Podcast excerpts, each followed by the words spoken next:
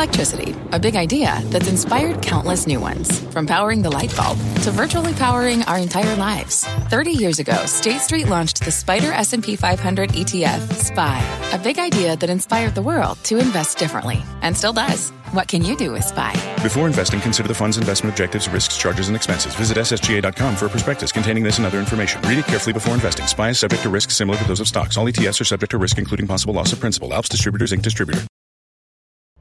I'm Scott Wapner, and you're listening to CNBC's Halftime Report, the podcast, the most profitable hour of the trading day. We record this live weekdays at 12 Eastern. Listen in.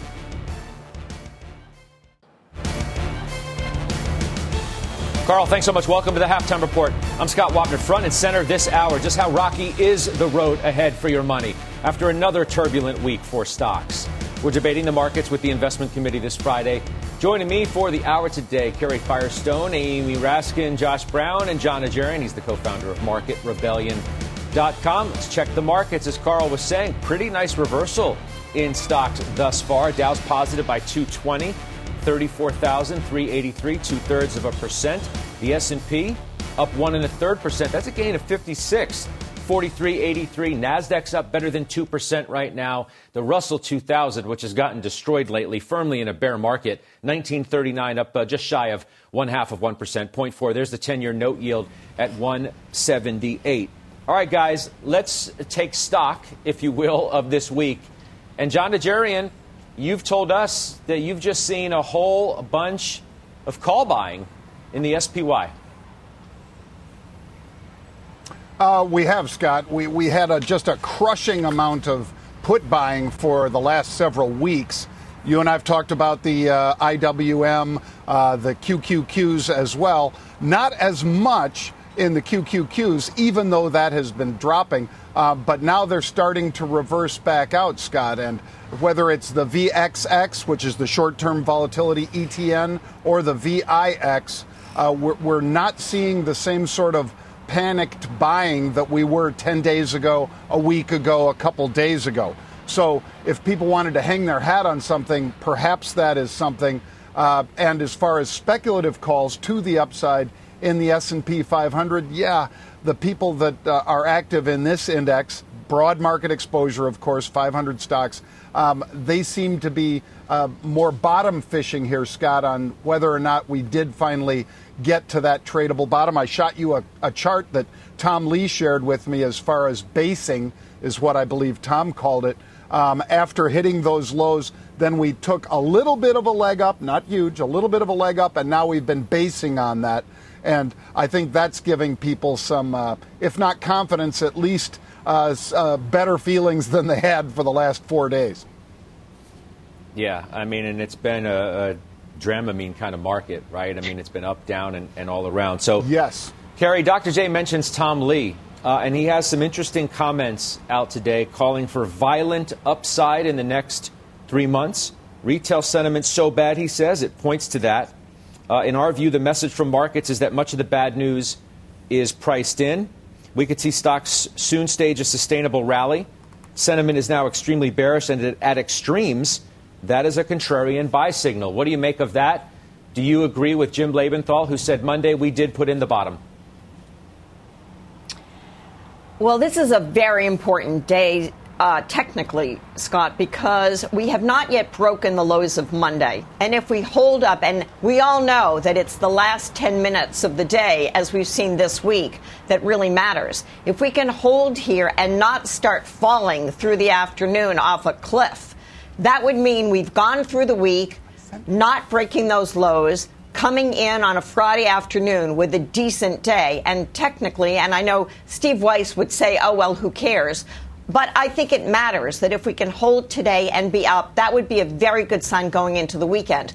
There are 235 stocks now with over 4 billion in market cap that are down 35% or more from their 12 month high. That means that over 120 of them are down 50% or more. If you can't find some, some bargains to buy on that list, then I think professional investors really are kissing it goodbye because this is a market that offers you opportunities. they might not be the perfect, the perfect low, but there are many names that are attractive there, and they're on both the growth side and the value side, I think. So, in places, yes, Tom, I really want you to be correct. I would like to see this market go higher. We're not in a recession. I don't think we're going into a recession. There's liquidity, there's demand.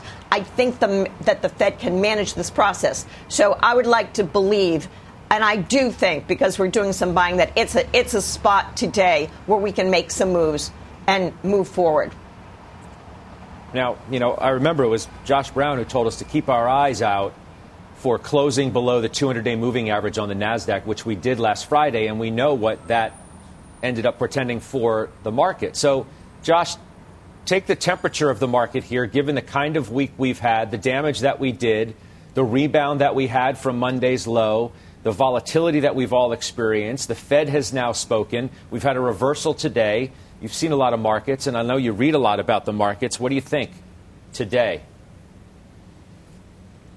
Listen, it's it's good that I'm kind of like been in a self-imposed quiet period for a little while on social media because I'm seeing things that disgust me on a daily basis, uh, a daily basis at this point, from like people that purport to be professionals or people that say outrageous things because they don't actually have any money under management. So there's no client they have to answer to when they make these outrageous statements. And it just seems to be getting worse and worse and worse. And I'm trying to ignore it and, and not, uh, you know, get into altercations with people. I really am doing my best. I don't know for how much longer I'm going to be able to keep all of this inside. But I'm going to tell you right now, I really don't understand all the hysteria. If you say that you don't like the valuations in some of these growth stocks, and it's this and it's this bubble, and it's speculative, and then that bubble deflates and the S&P is still within 10% of a record high and is weathering these little mini bubbles being popped everywhere, how is that negative? Isn't that what you want? What are you actually complaining about? You don't like the speculation. All the air comes out. These stocks are down 75, 80%. The bubbles are bursting, but the economy is fine. Isn't that a good outcome? Isn't that what you're rooting for? Put that aside. The Cathie Wood stuff is so over the top. I think people ha- have done enough using her name to get clicks. It's, re- uh, it's, it's gotten personal at this point in a way that it never should. That's a human being. That's a person with feelings. You don't have to agree with her. You could bet against her. You don't have to like her investment philosophy. That's a person. And they did this with Meredith Whitney uh, seven or eight years ago. Same exact template. Comes out of obscurity, makes people a ton of money with a call, tries to do something bigger and better, gets media attention, and then they can't wait to, to rip her guts out. And I'm watching that same thing play out. It makes me sick. I really don't like it. I have no problem with people betting against an investment strategy. That's what we're all here to do bet on or against. But the personal stuff, it's, it's, it's, it's bad, and it should stop. Last thing, I promise I'm almost done. The buybacks are going to start now. We've had the damage, we've had the technical damage. Not every company is a good company. Not every company has the balance sheet to support its share price. So I don't think you're going to get this rebound where all of these growth stocks that have been annihilated just automatically get to go back to their highs. It ain't going to go that way. I think the quality names, I think the companies that have these fortress balance sheets, and there are very many of them all throughout the index, are probably the best bet. Even if you don't get the biggest bounce out of them, you know that they will have the wherewithal to come in and do some buying and I think that that's really where the rebound can stick. It's going to be much tougher for that rebound to stick. And I own some of these companies that were SPACs six months ago. They have no support. They don't have enough cash to do buybacks. They're too small. I would, I would curb your enthusiasm on the comeback there. It's going to become a little bit more bifurcated, in my opinion, going forward if we have a recovery. I think it's going to be narrower than a lot of people would like. And that's not going to be fun me, uh, for people that have loaded up on unprofitable companies, but that's just how I see it. Let me, let me ask you this. Um, you said something, everything you said was interesting, but one thing that jumped out to me immediately was when you said all the air comes out. Those were your words regarding these, you know, bubble um, things that have popped, uh, in, in, in your words. Do you really think has all of the air come out? Of those areas or does still need to come from them? And that goes to the question okay. that really matters most to people as to whether you think that we did put a bottom in on, on Monday. I want to know if you think we did. I want you to answer that question, and then whether you think that all of the air has come out of the frothiest areas of the market. Well, I, I can't tell you definitively that I think we've seen the bottom because uh, we really are probably in for another few weeks of inflation data that the market is going to look at that and say, oh, sixth rate hike. Oh, now it's a seventh rate hike. Like we're still in that phase, which I think ultimately will be wrong. Uh, but I can't tell you that the market's not going to have negative reactions to that stuff. Um, but as the question of if all of the errors come out, so you know I'm not a, a Robinhood bull. I've, I've been pretty negative on the stock since it was 70. Um, but I looked at it last night when it was selling off. It was like uh, 10 bucks in the aftermarket. And you, you look at the market cap is $9 billion. And then you see their, their press release they put out about their net capital, which I think is like close to $3 billion. So you say to yourself, wait a minute, you're telling me Goldman Sachs could like do a Robinhood buyout for 6 billion bucks and they're not talking about it? I think there are a lot of situations like that where you don't have to like the company, but you just look at like, wait a minute, some of these things are a super low risk for an acquisition. We just witnessed a massive deal with Microsoft buying Activision. If you think that's the last one we're going to see in Q1 with the with the Nasdaq down uh, 19%, I think you'd be wrong there. I think you're going to see a lot more. So there's a certain point where maybe not all the errors coming out come out, Judge, but too much has come out to still want to press those bets. Not in all cases, but I think in some very big in some very big well-known names. Okay, good to get your thoughts on that. I, I just wanted to sort of pin you down on, on exactly where you really think we are, and you know, I, I think people want to hear that from you. Uh, Amy, what do you think? Um, we haven't heard from you in a while, and it's been quite a week. It has been quite a week. Um, I, I, agree with a lot of what Josh said. I don't know that the bottom is in. I wouldn't make that call right now. I think there's um, a lot of volatility still to come. I do think the inflation data is going to run hotter, and and you're going to get concerns about the Fed. And I think the Fed has a very hard job in front of it, one that it hasn't tried to do in a long time. It has to bring inflation down a little bit, but it, it doesn't want to cause a recession or financial instability. So I, I, think we are going to be in a choppy market, and I um, I do think that there you know there is some still you know frothy valuations, but the liquidity is great. Um, as Josh said, there's you know companies have record levels of cash. Um, consumers still have record levels of cash. I don't think we're going into a recession. And so I think you have to be very selective here, but there are opportunities um, to make money from a, a long term perspective. Um, the other thing I will add, which I wasn't going to, but I worked with Cathie for over 10 years at Alliance Bernstein very closely, and um, I agree with what Josh is saying. She's she is a great person, and she works really hard for on behalf of her clients. So um, to the so since some of this is getting personal and I just it's not right. Okay, um, we appreciate those those comments. I mean, look, so much of what we're talking about at the end of the day comes down to whether Jay Powell can land the plane softly or not. Of course, the Fed chair. Now that there is this new Fed regime that the Fed has certainly spoken and spoken loudly this week, and Jay Powell is going to be tested in the weeks ahead. Our senior economics reporter Steve Liesman, is joining us now. And Steve, that, that's really what it comes down to whether Powell can pull this off. Um, and it ain't going to be easy. And I'm curious as to what you think, based on your reporting and those who you talk to, as to whether you think that they can be successful in this. You know, uh, let me first, before I answer that question, lay out that, you know, having listened to this show the entire week uh, and learned a lot, obviously, um, there are some bullish members of your committee, Scott, uh, rotating in and out. And I started to think about, well, is there a bullish scenario here for the economy and the Fed? And honestly, I went to go look for it, and I reread uh, Powell's um, uh, transcript, transcript from the press conference the other day. Uh, and he does have, there is a bullish scenario. There is a soft landing scenario here. And, and let me walk you through how that would happen. In the first instance, there is no scenario that I can imagine where the Fed doesn't tighten. The Fed almost certainly is going to do multiple rate hikes at the beginning here. Um, and then what Powell is looking for here is supply chain problems and the effects, the economic effects of the virus begin to ease. You have a fiscal drag because you're not pumping as much uh, money into the economy. You also have help from a strong dollar. You also have some base effects All of those things, if they come together, they could, in the second half of the year, uh, work to bring down inflation. The question is not does the Fed tighten? The question does the Fed tighten in a way that doesn't cause the job market to slow and the economy to slow? And if all of those things come together, there is that possibility.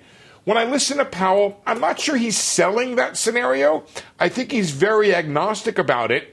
And what he really keeps saying is, we're going to do what needs to be done to bring inflation down. But that is a scenario that he lays out. It is a scenario that for your bulls on your committee, if that's what they want to hang a hat on, they can. I just don't think they can do it without some, at least several Fed tightenings this year. So, a couple things here. I mean, maybe he doesn't want to overpromise and underdeliver, i.e., um, he knows what happens when he said transitory forever, and then it turns out not transitory, and he, you know, he has to basically publicly admit that he was wrong um, in not so many words, but you, you, know where I'm going on that. So maybe maybe that's a little bit of, of that. He'd rather err on the side of, of caution there. Um, J.P. Morgan now sees five rate hikes this year. Bank of America is at seven. Neel Kashkari, Minnesota Fed Pres, with some very interesting statements earlier today, said, "quote." Is it conceivable we could move in the spring and then pause and see how the economy evolves? That's conceivable. I don't want to prejudge it, and then said the Fed needs to tighten, quote, a little bit. Now, how does that square with everything, Steve? You know, Neel is, uh, is, is among the more uh, dovish members. I think it squares. Guys, I've got another chart on what the Fed approach. Uh, the Fed approach. I think Powell's going to be steady here. I think he's going to do a couple hikes, do a couple hikes, and keep. I don't. I don't think a 50 is on the table. I don't think Powell means to scare markets here. He's going to put the balance sheet on autopilot, let it run in the background, and he's going to escalate only if inflation does not decline. I think five and seven are um, ambitious calls for the Federal Reserve. That does not seem to be where my head is at. I'm watching the. Um, uh, I'm, I'm, watching the market, the futures market. They're not priced for that. They're priced for, for five this year. I think seven is ambitious, uh, mm-hmm. and, and, I think that makes sense. You know, so you know, I don't, I don't really think that. Go ahead. No, no, no. Please finish. I'm sorry, Steve. I thought you were wrapped up. My, my bad. Go ahead. No, I think I think that what the Fed is going to do, at least initially, is what it would do to normalize policy in any event.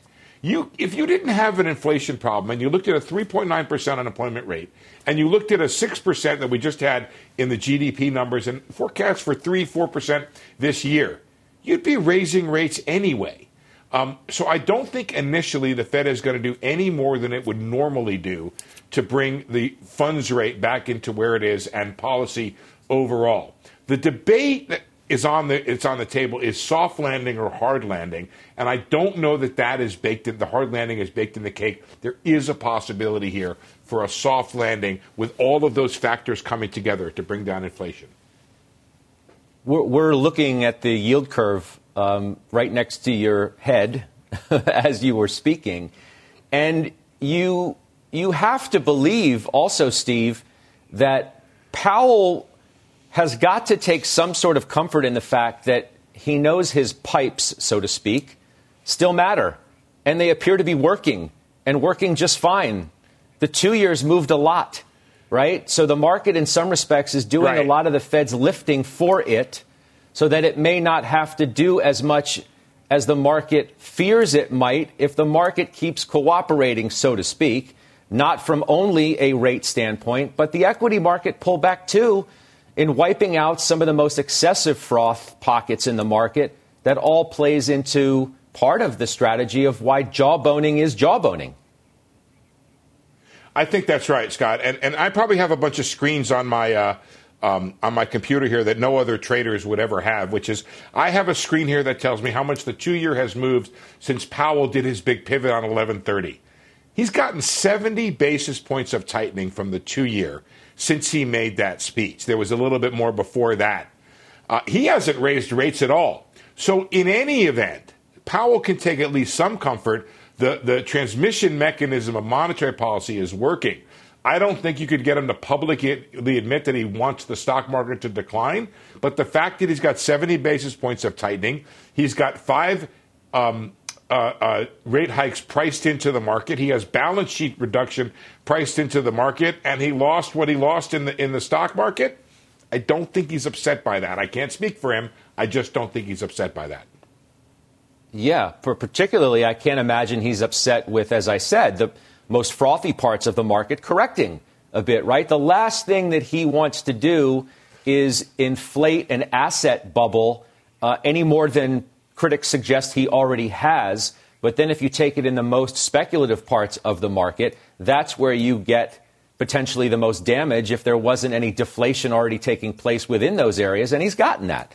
And you have to believe that that's, he's okay right. with that. And, and, that, that, that's why I wish, Scott, just going back that he had uh, withdrawn some of the stimulus earlier and tightened up on the guidance a little bit earlier, not had the market in the fall believing they were going to go into 2022 uh, with with a uh, a, a, a, a, free a free pass on on Fed tightening. I wish that wasn't the case, but that that being the case and being where we are now, the extent to which some of that froth comes out of the market gives the Fed more flexibility. It allows them to talk more hawkish now, um, and then withdraw that hawkishness and withdraw that later on. Uh, if if indeed you do get some cooperation from inflation. Look, I know there are people out there that say it's going to be bad and the Fed's going to have to really hit the brakes hard. And when I say hit the brakes hard, that is do more than it would otherwise mm-hmm. do just to normalize uh, uh, rates. That's possible. That's on the table. Powell made clear he would do it, but right now, not in the worst position. And now it's up to the numbers and inflation and getting those supply side things clear, getting the virus done, a little help from the dollar, a little help from, from China reopening up from Omicron. All of that's possible. I, I didn't want to end this very tumultuous week, Scott, without the idea out there that there is a path here to a soft landing. Yeah. I mean, look, maybe maybe Kashkari is saying the quiet part out loud in, in some respects, you know, and, and maybe Powell hopes that he can get to that point.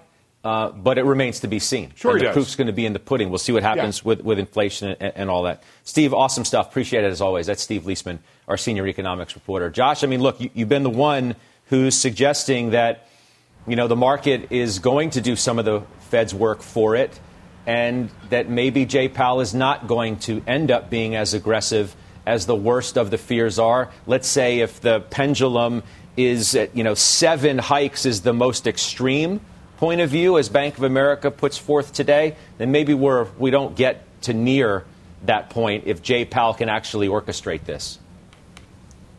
You know, one of the things that gets lost when you wake up in the morning at 6 a.m. and you see the futures, uh, you know, you see Dow futures down triple digits, which used to be a big deal. It's less of a big deal these days. Um, but you see a negative 300 Dow, and you're just like, oh, here we go again. What it, it, it starts to it starts to make you forget that we're in a massive expansion right now, and the consumer is spending. And they may be telling the confidence surveys they're not confident, but they don't stop buying dishwashers. And corporate balance sheets have never been in the shape they're in. And profit margins, even with the fact that they, God forbid, have to pay people more money, corporate profit margins are still elevated relative to most of recorded history. You've got so much of a tailwind still coming from the real economy um, regardless of what goes on in stocks. So I think it's easy to forget that, but we shouldn't. Because the reason we're talking about tightening and the reason we're curtailing these emergency uh, stimulus measures is because we can and should. And the market is doing some of the Fed's work for it in the form of this kind of multiple compression, mini bubbles bursting, even in crypto, not in NFTs yet. Give that five minutes. Like, that's the stuff that should take place. And he doesn't even necessarily have to be involved with it. We'll do it ourselves. And that's the power of that kind of signaling. And I agree with uh, Mr. Liesman. It's nice that that still works. And then you'll get those rate hikes. And one last thing go back to 1994 you had this tightening cycle start and spook everybody. You had a huge correction in the S&P after the first 25 basis points, which, by the way, there was no dot plot. It came out of nowhere, right? Spooked the market, spooked treasuries, spooked stocks. The second one, stocks fell again, but not as much. And then they did a 50 basis point rate hike, and stocks rallied. Why did they rally? Because everybody remembered, oh, you know what? Things were actually really good. That's why rates were going up. And don't let me remind you, that tightening cycle started from 6%, not 0%, Yeah. and we all managed to live through Hey. the 90s okay. Jon, Jon Najarian, I mean, you, you do get a pretty good understanding of the fragility of the market, though, through the way that companies are reporting their earnings and whether they're being rewarded or not, or even if they're being rewarded to a lesser extent than they otherwise might be at a different period of time. That brings me, of course, to Apple, which by all accounts had an incredible earnings report. Jim Suva of Citi was on the network earlier today talking to the gang and was like, wow, I mean, this was an unbelievable report. Katie Huberty out with defense talking about the clean beat uh, that it was. And yet, Dr. J, um, Apple's not totally off to the races today. To me, that's a statement of kind of where sentiment is and maybe where we ultimately may be going in the in the more near term in this market. What, what do you think? Do you think there's anything to that, Doc? Well, sure, Scott. Uh, the the numbers were blowout numbers. Of course, 124 billion dollars record revenue, um, nearly 800 million um, uh, subscriptions out there, uh, paid subscribers to Apple products and so forth. Uh, the wearables alone, they said, were now uh, a Fortune 100 company. I mean, was there anything not perfect in this report? No, including uh, Tim Cook saying that supply chain issues are being worked out by him working directly with the suppliers. Uh, so, yeah, I, I think if it were not for the overall environment that we've seen this week, we would have seen probably double the move that we're seeing right now. In other words, instead of to 167, I think we would have been up there towards 175. But you got to trade the market you want, you have, not the one you want, Scott. So what I'm doing right now is I've rolled up calls in Apple. Um, I have now pushed out into February and April um, both my longs and my short calls in Apple. And I think we're going to see a lot more Caterpillars and WDCs where they beat top line, bottom line, but they have to give somewhat weak guidance, and those companies are going to be punished. Um, and those are the ones you want to pick up on dips. I don't think the jumps will be as strong. I think the dips will still be strong, and those are the ones I'm going to try to uh, feast on, Scott. I was trading both those names I just mentioned Western Digital, CAT, a few others here that I thought dipped a little too much. I think we'll get some opportunities like that. And lastly, I'll just say, when, when we talk about retail traders, you're really talking about brokers, not retail traders. Brokers that are pulling the trigger because the customers are calling up and they're nervous and they're saying, get me out or buy this, buy that. That's not a retail trader. That is an investor. Retail traders are actually feasting on this. Trust me. I talk to a lot of them. I see a lot of them. They're, not every trade's a winner, of course, but they are feasting because this is a great setup from both upside and Yeah. downside, from the very quick movements that you get. This is that trader, not investor time. I mean, and again, you know, we're looking at Apple here is up nine bucks. It's you know better than five percent, obviously, but it wasn't that way early on. It was it was much less than that. Yep. We're getting a little bit of a pickup in the Nasdaq at this moment, so naturally, Apple is, is picking up. I appreciate that, Doc. You know, Amy Raskin, you trimmed your Apple position Thank not you. that long ago. Are you Yeah. regretting the fact that you did so? Well, today I am. what am I? No, and we still own it. Um, I just, um, I think it's a phenomenal company. Obviously, um, the call last night was was amazing in ev- on every level. Um, I just think they got a big benefit from the pandemic. Um, China was really strong for them. China's still in lockdown. They're probably still getting some benefit from that. Um, you know, I think it's a great company. I just don't think it's going to be a great stock for the next decade. I, you know, we're very long-term investors. Um, again, we have we still Wow. have a position, but um, I, at, at 2.6 trillion, um, you know, law of large numbers kicks in. It's not cheap. Um, for you know, That- basically, it's an iPhone. Amy, company. that's never Go ahead, John. That's never been that. the case. The law of large numbers does not apply to the situation you're describing, though, Amy. You can dislike the stock, we could disagree like that, but the law of large numbers, that's not what that law is. Well, you have 1.8 billion You have to come up with a devices. different reason to not like it. No, you have 1.8 Mm-hmm. devices out there, Apple devices out there. So where does that go to? I mean, it could go. It certainly could go up. I think it's going to go up, but it's not going to go up by the same magnitude that it has gone up over the past decade. Just mathematically. Well, true because they Karen, you want to true uh, because they didn't have many of these want- well- things like that Yeah. watch. They didn't have Right. those. Well, I mean, it's an y- interesting you know, statement, ten- certainly. ten uh, years, controversial and provocative, none, nonetheless. Uh, Amy, that you know Apple's Yeah. stock is going to be a, a disappointment for the next decade. I mean, that's a that's a statement you don't hear very often on this network or any other place for that matter, saying that it's going to be a disappointment uh, over the next decade. Carrie, um, you know, I'm curious. I know you have a position in it still, Carrie. Yeah, but you're un- Yeah. you're underweight though too. Do Oh, you, yeah. do you agree with with Amy? Well, first of all, almost everyone is underweight Apple because it's such a large percent of the S&P, right? If you're overweight Apple and Google, you know, that's going to be uh, a fifth of your portfolio. We have a lot of Apple. I mean, I understand that it's such a big company and it's hard to see that rate of growth, but think about it. Um, it, it represents today, uh, I, I think today, again, it's it's the market. It's carrying the market. It had a great quarter, 124 billion. You realize for a quarter, Coca-Cola, Coke does 40 billion a year. Procter and Gamble in sales does 80 billion a year. JP Morgan, huge JP Morgan, does as much in a year as Apple does in a quarter.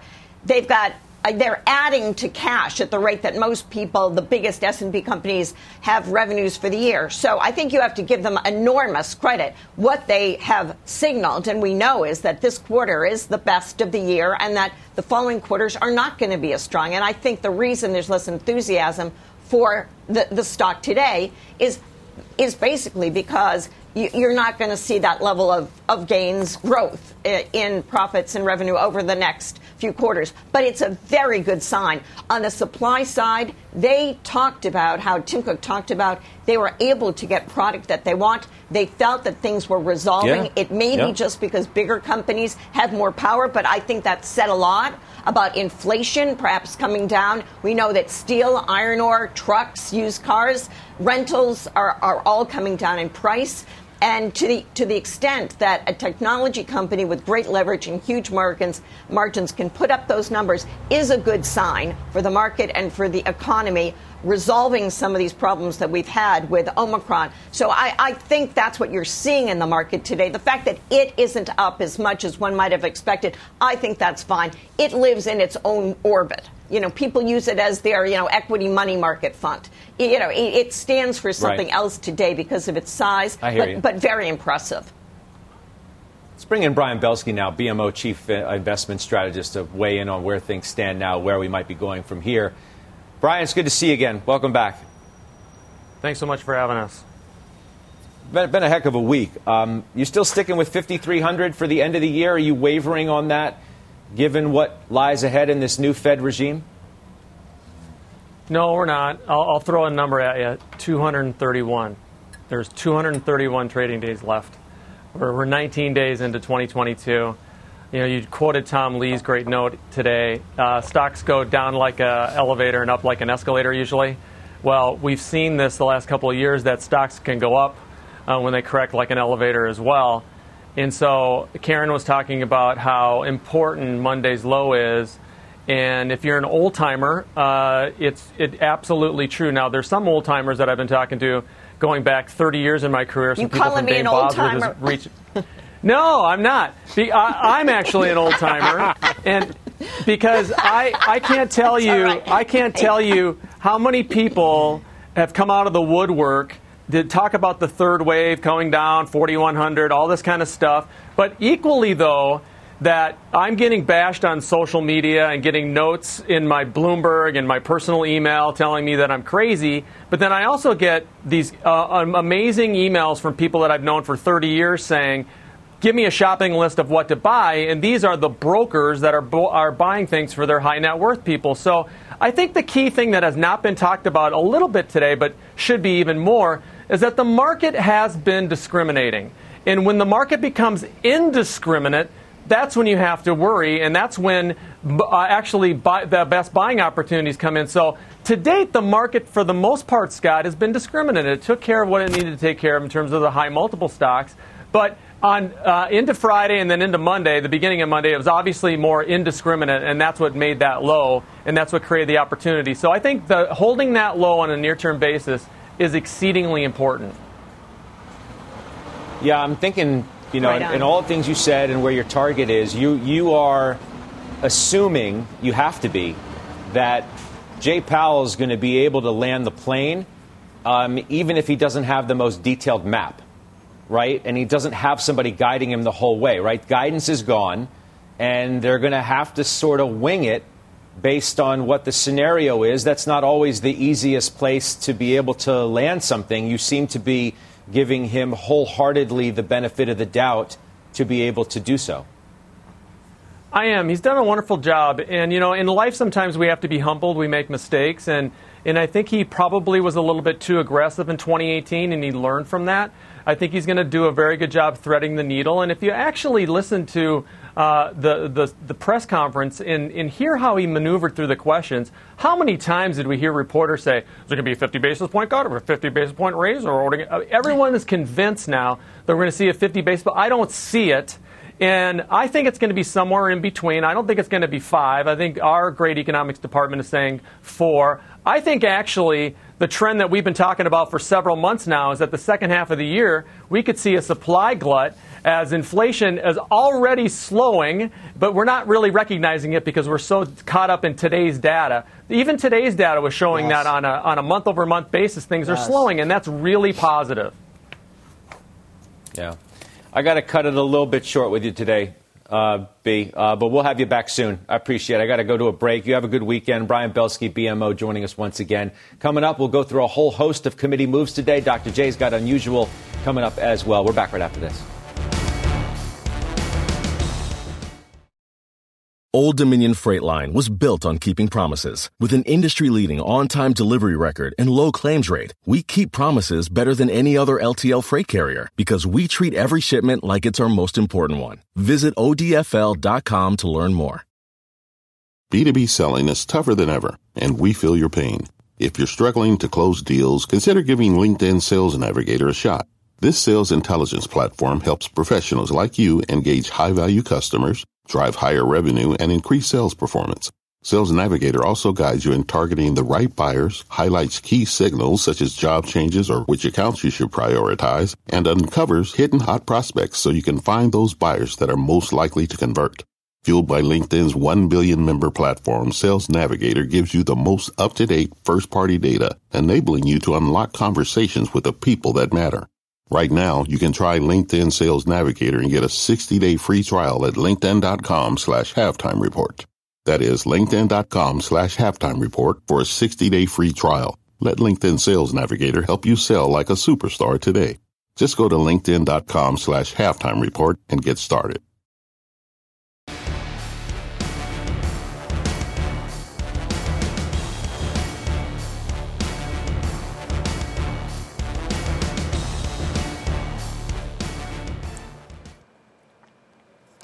Welcome back. I'm Rahel Solomon, and here is our CNBC News update at this hour. The Biden administration is reportedly considering targeted sanctions against Russia if it attacks Ukraine. The Wall Street Journal reports that the White House plan will target Russian banks, state companies, and key imports. At New York's St. Patrick's Cathedral, a funeral was held for a police officer shot and killed in the line of duty last week. Officer Jason Rivera died while responding to a domestic disturbance call. Fellow officer Wilbert Mora also was shot and later died. His services will be held next week. Pennsylvania's mail in voting law has been found unconstitutional by a state court.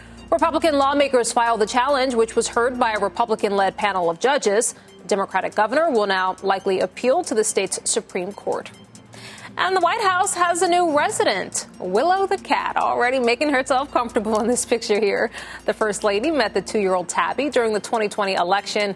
At a campaign event, Willow jumped on the stage and interrupted her remarks. Apparently, Scott named after the First Lady's hometown of Willow Grove, PA. I'll send it back to you.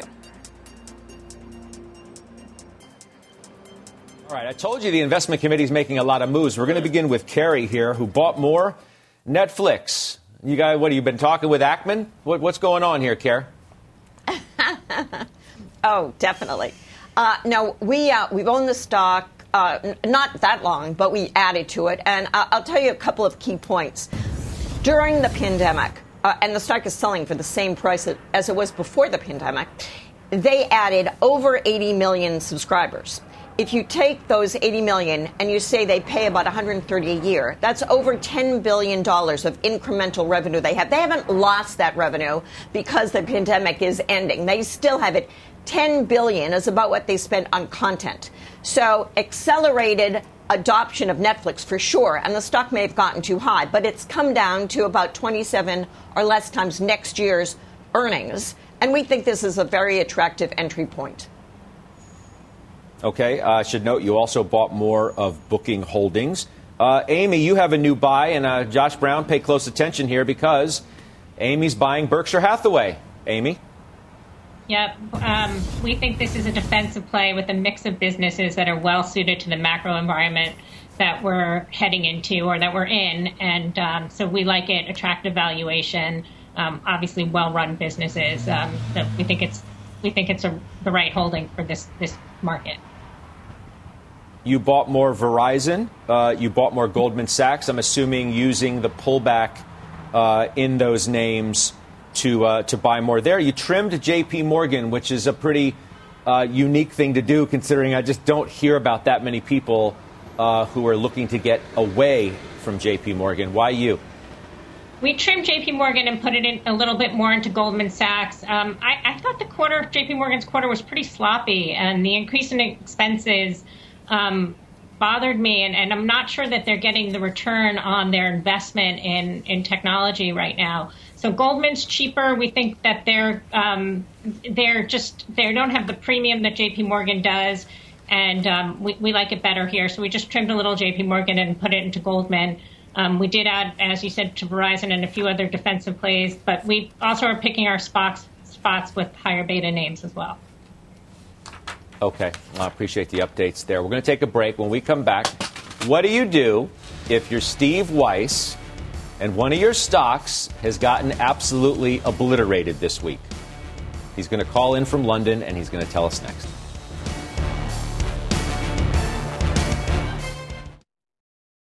You seek the key, but first, you must learn the ways of precision, craft, and performance with Acura's all electric ZDX. With a premium Bang & Olufsen sound system up to a 313 mile range and a Type S variant with an estimated 500 horsepower, the ZDX is their most powerful SUV yet. Unlock the energy when you visit Acura.com to order yours today. What does it mean to be rich? Is it having more stories to share or time to give? Is it being able to keep your loved ones close or travel somewhere far away? At Edward Jones, we believe the key to being rich is knowing what counts. Your dedicated financial advisor will take a comprehensive approach to your financial strategy to help support what truly matters to you. EdwardJones.com slash find your rich. Edward Jones, member SIPC. All right, take a look at shares of Teradyne. There they are, down more than 22% this week. Steve Weiss ran all the way across the pond. He was trying to avoid having to deal with this one, but we have tracked him down and he is on the phone to tell us what did you do with this position, Steve Weiss? So I'm actually at a construction site in London, Scott. Nice of you to point out. I had to come far to get away. So what I did is I sold the remainder of it. I took a look at the stock and I thought the this was way too big. They took numbers down for this year from about 630, 640 to 480. So just because the shares have corrected doesn't mean they've gotten any cheaper. As a matter of fact, they deserve the premium multiple when they continue to beat and raise every quarter. And when you miss this much, you actually deserve a, a PE discount. So I think the stock's still overvalued. So I shorted some this morning. I'll probably short a little more. I think maybe the market could bounce, maybe Monday, maybe not. But regardless, uh, I just think at this point the stock's on 20% of their earnings come from Apple. And when you see how Apple did, you wonder how could they miss? That's because Apple's reusing equipment. So I also believe there's going to be some double ordering in the semis. And so I'm going to be a little more cautious on the semis. I think that's reflected how it's acting today versus the Qs. So I'm going, I'm just staying with the big safe stocks. I bought some more Facebook uh, below 300. So that's my position.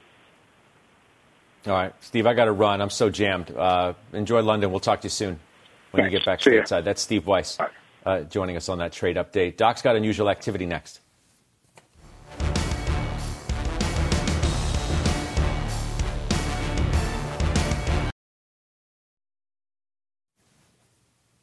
Dr. J, unusual activity. Tell us. All right, Scott, Jets. Uh, this is, of course, the airline ETF, JETS. Uh, it traded below 20, and now they're coming in buying the 2286 calls that expire out there in June. Paying just 80 cents for them. So I, I love the leverage you get with this one, Scott. I love that I get almost five months out into the future for the trade. So that's the first one. Second one, Datadog was 198 bucks, traded down into the 120s today. And while it did that, we noticed huge buying of the June 140 calls. Stock has already come back from 122, I think, on the lows, Scott, to about 134. I like the upside. I'm holding on to that one and selling upside calls against it. All right, Doc, good stuff. Thank you. Final trades coming up next.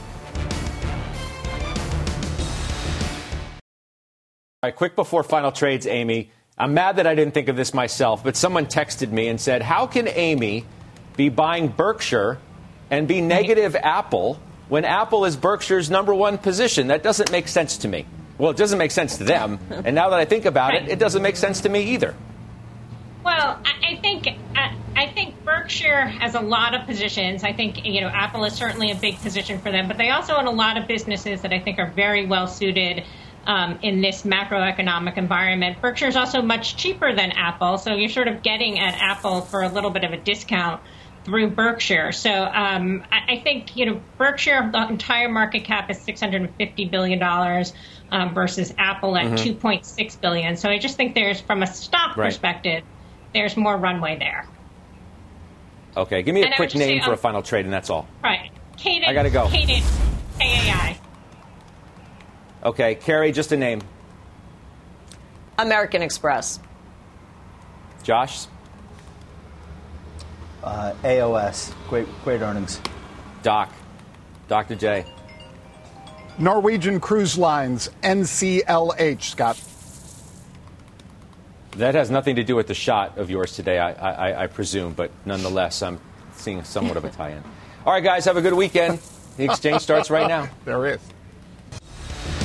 You've been listening to CNBC's Halftime Report, the podcast. You can always catch us live weekdays at 12 Eastern, only on CNBC. People today can spend half their lives over 50. So it's good to be financially ready for what's important to you as you get older, like a family vacation. Or starting your dream business. Welcome to Connie's Coffee. How may I help you?